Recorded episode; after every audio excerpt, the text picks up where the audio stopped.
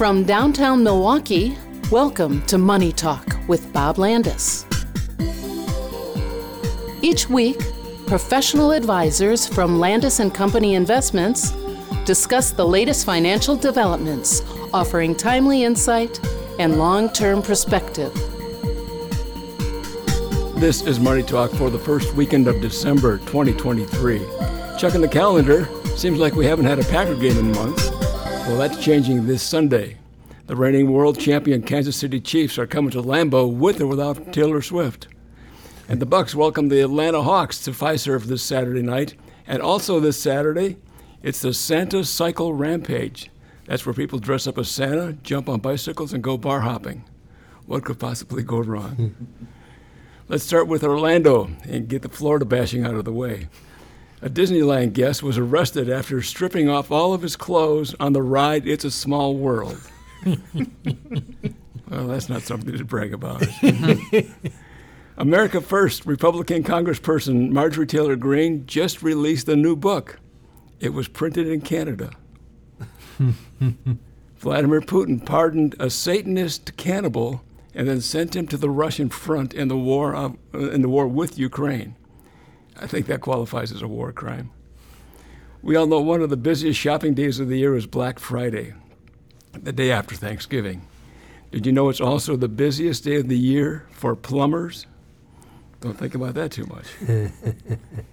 Canadian police are applauding a hefty jail sentence for a man who was caught driving despite being the subject of nine lifetime driving bans. Now, for the understatement of the year, the cop says he showed little regard for the law. really. And finally, our headline of the week overweight Chinese man's big belly saves him from falling down a well. Sounds like a job for Lassie. On the podcast today, we have Dave Sandstrom, Tom Pappenfus, Joel Dresang, and wrapping up the week. Here's Kyle Tetting. Well, thanks, Max. And we want to be sure we don't miss the Marquette UW game on Saturday as well. Should be. Uh, a, big opportunity for uh, for your number three Marquette Golden Eagles to uh, continue to prove that uh, that they're worth it. Um, or the other way around. Or well, no, we're gonna we're gonna lean towards Marquette here. Uh, a, a, good week overall for the markets, uh, putting a cap on I think what was a pretty incredible month. Uh, Dow Jones Industrial Average up 2.4% on the week, up 855 points, closing at 36 245 on Friday. The S&P 500 up eight tenths of a percent. That's up 35 points for the week. And the Nasdaq up three tenths of a percent, closing at 14,305 for the year. The Dow Jones Industrial Average up 11.6 percent, including dividends. The S&P up 21.5, and the Nasdaq up 37.8 percent. Uh, also worth pointing out the move significantly lower in the rate on the 10-year U.S. Treasury from a start of the week at 4.47 down to 4.23. We had touched as high as almost 5% in mid October. Um, and since it's been quite the run for bonds. And, you know, Dave, I think some of that comes on what has been a market expectation that an interest rate cut is coming. Uh, and when you listen to the Fed talk, and we had plenty of comments this week as the Fed kind of gets their, their final comments out before they go into their blackout period, right before the December 12th meeting. Um, and, and most of them were saying, hey, yeah, we think we're maybe near the end of the rate hike cycle, but don't count on cuts yet because we got more work to do. Uh, and yet, we're also dealing with what was the best market for bonds, the best month in basically 40 years. You got to go back to May of 1985 to see a, a return that was better than the return we saw on the Bloomberg Aggregate Bond Index in in uh, in November. What what's going on here with this idea that uh, yeah you know the market seems to believe maybe the rate cuts are in, the Fed a little more hesitant to commit to that. I saw a great headline to kind of close the day today, and it said that both the stock market and the bond market are calling the Fed's bluff on this uh, mantra that rates are going to be higher for longer. And it's going to be very interesting to see who is correct in the end. Uh, so, um, and obviously, time will tell. Uh, you know, I think there's just been some really strong indicators that the Fed, what they've been doing, the work they've been doing to bring down inflation is working. You know, we're, we're finally starting to see some weakness in, in the housing uh, market a little bit. Uh, Joel's uh, won't steal a thunder in your indicators, but pending home sales hitting a 20-year low. Um, you know, so we always have known that the real estate market is a tendency to really lag in, in environments like this, the, the impacts of rising rates. You know, a lot of the other inflationary uh, areas have come down quite a bit since the Fed has started uh, this rate hike cycle, uh, and housing might be the last domino to fall. So we'll see what happens there. Uh, time will tell on, on the Fed. Uh, and I think there's also, you know, in the bond market, you know, we, we spent a lot of time not making much money in bonds, right? And now that investors see that 5% number out there, uh, like you mentioned in October, I think there was a lot of people that finally said, okay, I'm in. Yeah, basically 75 basis points lower on the 10 year if all you did was buy an intermediate term bond. You know, that 75 basis point move is probably worth 3 or 4% in price. Um, and so the, the gains that we saw in bonds have been pretty substantial. You know, Tom, one of the challenges I've faced in, you know, my regular meetings with clients, and I suspect you're facing it as well, is remaining committed to that, uh, you know, that idea that bonds provide some ballast, to that idea that maybe the road ahead for bonds looks a little easier. Um, you know, certainly I've set aside cash where appropriate, but you know, are you finding it challenging on occasion to have those conversations about, no, there still is some life left in the bond side of your portfolio? Yeah, I mean, absolutely. I think it, it kind of goes back to the the buy low, sell high mantra, and I think if I point out to people, and this has happened not only with stocks but with especially with bonds over the last couple of years, is um, I, I, mean, I think the last time, last quote I saw was just it's been the worst two years, a year and a half or so in bonds in 150 years, you know, as far as performance is concerned. And, you know, I kind of say these almost as shock value um, anecdotes, if you will. But the, the, reality is, is that makes me optimistic that there's probably better days ahead. Um, you know, that we're at the this trough, and at some point, it's just better days ahead. And you know, I, I, think the other challenge we have in what we do is, you know, we're meeting with clients and looking at things year to date, and that could be or ever since the last meeting we may have had with them, and it could be three months, could be six months, and it's kind of marrying, looking at short-term data and performance, and kind of what we see over longer term, and kind of extrapolating that because we don't want to react too quickly to things. And if we look at you know bonds as have been pretty terrible uh, for a long period of time, you know I'm, I, I kind of have to put that expectation in that we're, we're looking we're trying to play the long game here. This is a marathon, and um, I would expect much better returns and kind of using some of the simple math that we talk about with with duration and multiplying the you know interest rate movements times duration to to find out what the an average price movement might be within their bond portfolio and say okay well let's say let's do a little scenario planning and if if rates do nothing here's what happens here's the yield on your bonds and this is what you can expect and if rates if you're optimistic rates go down another half a percent well multiply that by your duration and that that's uh, you know the the price movement you can expect to see. So it's a little bit of kind of going through that exercise to help set, I guess, uh, a fairly realistic expectation, you know, uh, across the spectrum of what might happen. And I think that bond math is so critical to those conversations. It helps potentially avoid missing out on what I think is a pretty meaningful opportunity in bonds. I mean, yet Dave, the Investment Company Institute, coming out with some numbers that suggest that perhaps there is a, a large pile of cash on the sidelines that is missing out on the bond market. Some of it there for very obvious reasons, but also, you know, maybe we're getting to a level where, um, you know, that cash might be starting to find a better use. You know, I, I find it comforting, Kyle, to see that type of cash uh, available. Now, I think people have been very content with making 5% in cash. Obviously, that's something that we haven't been able to discuss with clients and, and probably since the financial crisis that you make that kind of money on, on a money market. So I think people have been very content with that. Ride out some of the volatility in both bonds and stocks. And yeah, I'm happy collecting 5% on my cash. Uh, but it's comforting to know that it's there because think about as time goes forward from now, you know, short term rates uh, likely over time to come down. Uh, that gives us a lot of fuel, a lot of ammunition to put towards areas of the market that may look attractive, and that typically provides you with ballast and and you know kind of some downside protection. If stocks look more attractive uh, with some weakness in the future, you might have some some you know support coming via that big cash pile. And amid all this safe money conversation, bonds and cash and the like, we also uh, I think need to mention just how strong of a month it was in November for stocks more broadly.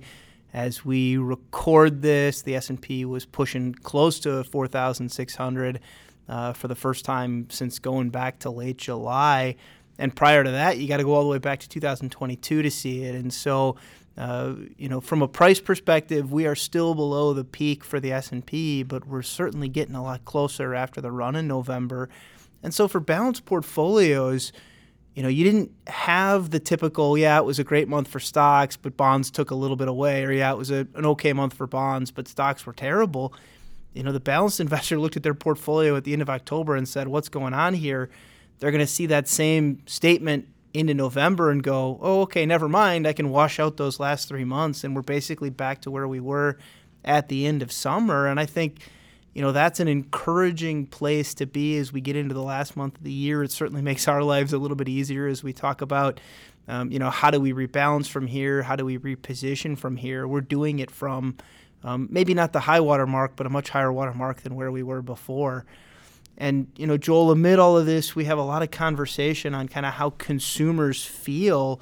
Um, and in particular, we got some economic data this week on uh, kind of the consumer's opinion um, and a bit of a white paper from uh, the Chicago Fed on maybe the the broader kind of definition of what that really means for what we see out there in the economy right now. Yeah, Kyle, the, the Fed did some research um, showing that uh, th- th- their reliance on uh, consumer sentiment and even business sentiment um, is off. That um, since, especially, especially since the pandemic, that um, people seem to be a lot more pessimistic than the economic indicators would suggest, um, especially if you consider uh, the tight job market, which you know generally means uh, for consumers you don't have to worry about losing your job as much. You don't have to worry about losing wages. In fact, that's a good time for wage increases, which we've seen, um, and that usually fuels consumer sentiment.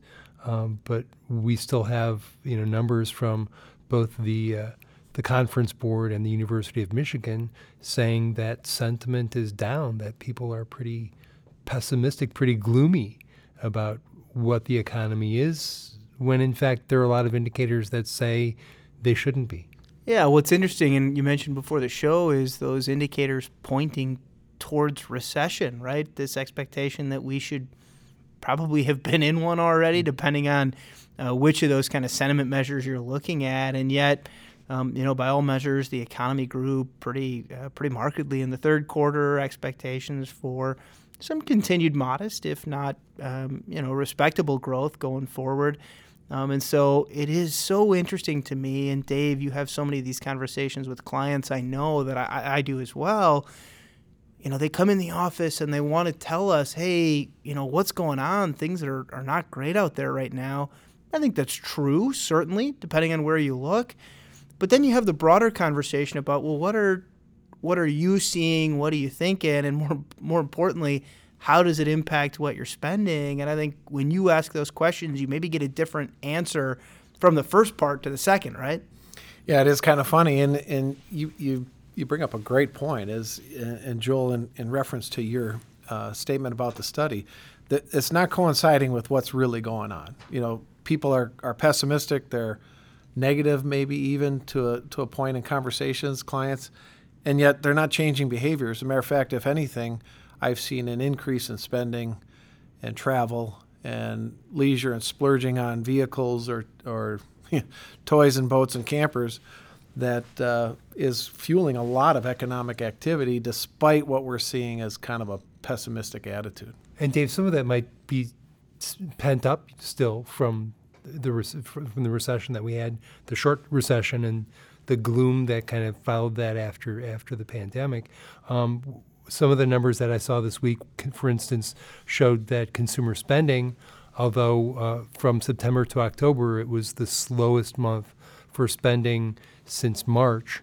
Um, it also showed that uh, saving, that personal saving, um, reached a level of six, $769 billion, which sounds like a lot, but that's down from 1.3 trillion um, just before the pandemic, and it's down from six trillion Um, you know, back in April of 2020, when nobody could spend anything, and remember the government was trying to uh, infuse money into the con- the economy so that people would spend some more. So you know, there's there's some sign there that um, spending is starting to slow, but it's still going. And you know, maybe one other area that has been so interesting to me, and Tom, it's something you and I were talking about earlier, is just watching energy prices, watching what's going on with OPEC, watching what's going on with some of these global conflicts, and you know, it's interesting. The one area of the market in November that didn't make money on at least a sector level was energy stocks, um, and then you've got OPEC, you know, this week having conversations about what do we do it's so interesting to me as part of the inflation conversation, right? Oil prices and in particular, you know, prices at the pump or something that so many of us point to as, hey, it's inflationary. You know, what are you seeing as you kind of look at some of those uh, those areas? Yeah, I mean, I think uh, it's one of the big surprises we've seen here just in the last month or two is, you know, since the Middle Eastern war and conflict that's going on, uh, people naturally expected oil prices or gas prices to go up. We haven't really seen that, right? I mean, oil price is right around $75 a barrel right now, bouncing around there. Um, now with announcements that the OPEC plus nations are planning to cut uh, um, supply uh, or increase cuts to supply, um, but still the markets are not re- really reacting to that. We haven't seen the, a spike, and and I think a lot of that has to do with some of the maybe maybe disagreements and disjointed um, you know, kind of beliefs on what is better for each individual country uh, right now at the moment. So right now, the, the market's just kind of telling us that, well, we'll believe it when we see it. Um, and you know, again, it, and it, not to mention the fact that you know the U.S. is producing as much oil as we've ever produced in, in our history. So uh, these are all things that are leading to and keeping you know the gas prices, oil uh, oil prices at a more reasonable level, and and we haven't seen that shock that uh, you know many people have feared. It's fascinating to, to watch the uh, the course that oil prices have taken, isn't it, over the last uh, couple years? I mean, prior to the uh, invasion of Ukraine by Russia, we were at about 75 bucks a barrel, went all the way up to 150, doubled during the height of that conflict. And to your point, Tom, we're back down in the mid 70s again. And so it's incredible the, the, the change that that has taken um, over that just a short amount of time. Yeah, and I think it's so important to the larger conversation because – well, gas prices specifically, or oil prices, you know, more broadly, are just a small sliver of the inflation basket. Um, you add up what we've seen in the used car market, even in the new car market in some places, and more stable prices. Uh, you add in, uh, you know, a housing market that's seen some slowing in some areas, and certainly, um, you know, the housing prices don't translate directly to most measures of inflation, but they're going to make their way through and you add in oil prices and energy prices that have been much more stable than they were, I think it's all part of the bigger picture we've been talking about of yeah, inflation really is coming back down. It's not everywhere all at once. There's a lot of factors that play into it as I think, you know, Tom, you you highlight with, you know, kind of the OPEC conversation and Dave you highlight with kind of the the war in Ukraine conversation that's all noise that kind of uh, underlies the, the bigger picture of what's going on with prices. But at the end of the day, you can look at the pretty hard numbers and go, if we're measuring the same thing month over month, year over year, what's inflation actually look like? It has been coming down. You know, Joel, maybe the last thing I'll mention is a newsletter that's on its way out. Um, you know, a good article from you talking about maybe some some fear of when to claim Social Security and how that might weigh uh, on our decision making, maybe leading us to to choose to claim a little earlier than what what might otherwise make sense. Yeah, again, looking at uh, researchers and what they've found about um, people reading headlines about the Social Security Trust Fund and believing that you know there's there's an expectation that that's going to um, be insolvent, you know, technically, by 2033, um, and and to fear that that means that there won't be any more Social Security. So I better take my benefits now, rather than doing what most of us understand, according to the research, and that's to delay taking benefits um, because the payments go up. So uh, yeah, so I, I wrote an article about that to basically say, even if the trust fund becomes insolvent, 80% of Social Security benefits should be covered. So, so people shouldn't be afraid just to hang in there and, and take Social Security when it benefits them. They should look beyond those headlines. And and then uh, there's also a piece that you wrote um, looking at stronger tools that are uh, out there for investors now that that help them uh, be more patient and and uh, uh, withstand some of the volatility that we've seen in the markets. And I think November was the perfect lesson for why we need those tools, and you know the maybe what one of those tools isn't, which is market timing, right? This idea that well, if all I do is miss out on three days in the month of November, I've missed out on probably 30 or 40 percent of the return for the S&P this year. Uh, it doesn't take being wrong for long uh, to miss out on some of the best, and you know maybe to bring it back to the earlier conversation on how we feel about the market. It came at a time in which you know consumers, investors weren't feeling all that great to begin with, and so um, really critical, I think, that we you know continue that balance, continue that kind of uh, diversified approach that we take as a way to say, no, this protects us from being wrong uh, in a big way. Be wrong in lots of little ways. It's not going to cost you all that much. But if you're wrong in a big way and out of the market for you know that short period of time, it can be detrimental to your year's return. With that, we enjoy doing the program for you. We'll talk to you next week. Thank you for listening to Money Talk with Bob Landaas. If you have a financial question you want answered on next week's show, email it to moneytalk at landaas.com. To keep informed throughout the week, visit our Money Talk page at landaas.com.